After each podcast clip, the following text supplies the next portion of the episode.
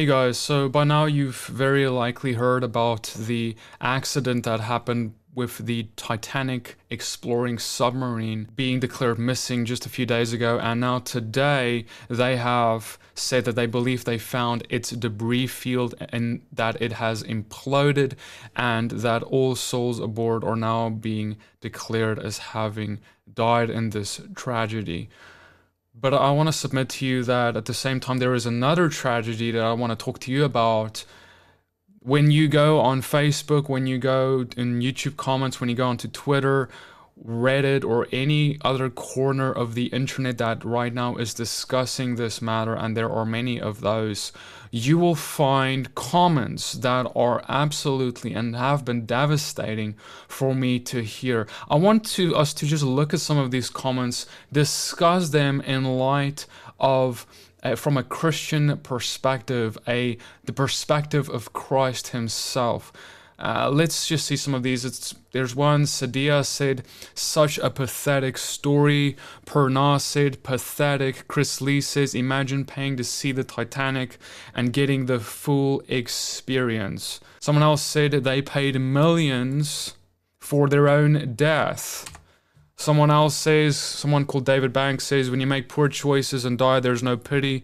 Remember, every frozen corpse on Everest was a highly motivated individual who made a bad decision.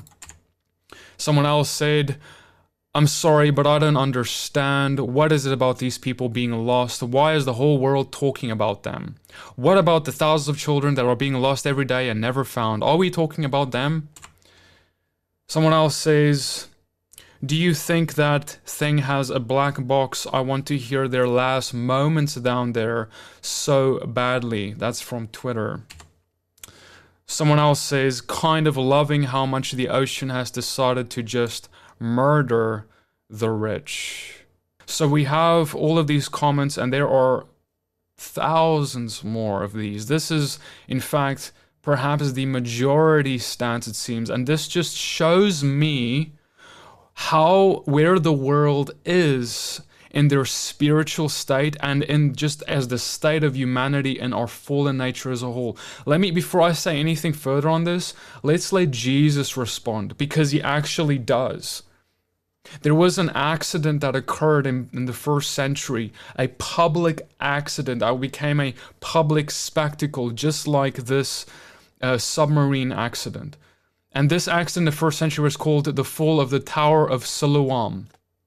And the people came to Jesus asking, well, What do you say about this?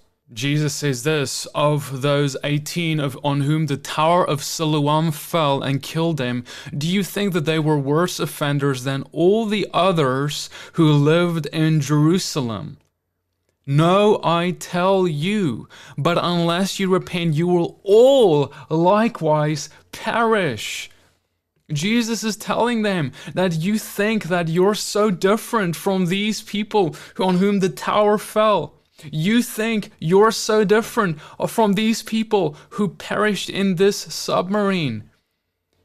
I tell you, unless you repent, you will all likewise perish, because the wages of sin is death. We, we shake our finger at each other, but we all have fallen. We all have made mistakes. Whether these men who on whom the tower fell, they brought it upon themselves, or whether these in the submarine brought it upon themselves by their decisions, regardless, we have all fallen. And none of us have the right to shake our finger at our neighbor. In fact, I would say that if you're a Christian and you've been making memes about this and commenting about this and joking about this, you're making a mockery of your faith. No true Christian, cut to the heart, baptized in the Holy Spirit, will be able to do that with a clear conscience.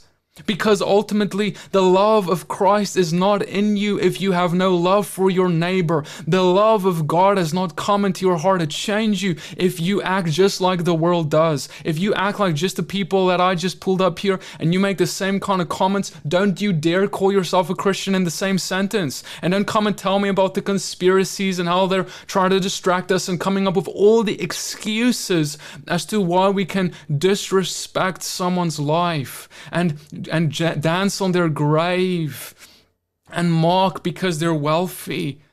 Man, most of us, if we had a lot of money to that degree, we would spend it on frivolous things too. It's easy to point the finger.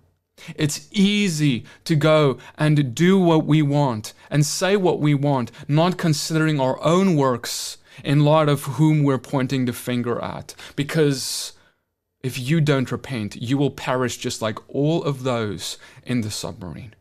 If you don't repent, you will inherit death. In fact, you will be dead forever if you do not repent and turn to Christ. In fact, let me say it this way that if you are one mocking these people, you in fact deserve a death worse than they did.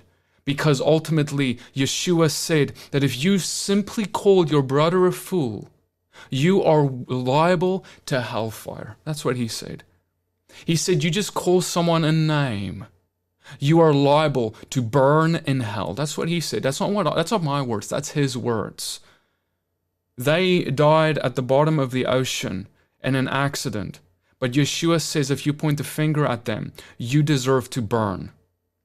So we have to be careful as to how we respond to situations like these. You will either be of those of Christ who responds with love for their neighbor, the most basic of basic teachings of Christ, the 101s of what it means to be a Christian, which if you can't even get that right, what have you? Your religion is worthless. Nothing else matters.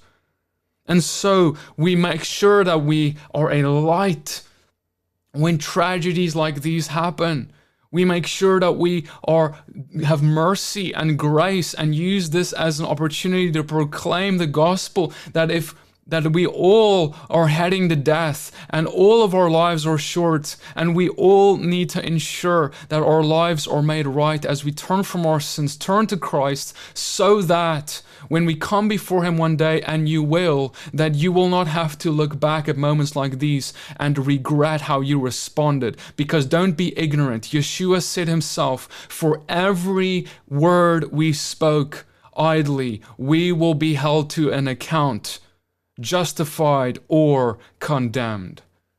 I want you to stand before Him at peace with how you live your life, not in regret. So, Let's be careful how we respond. The world is watching.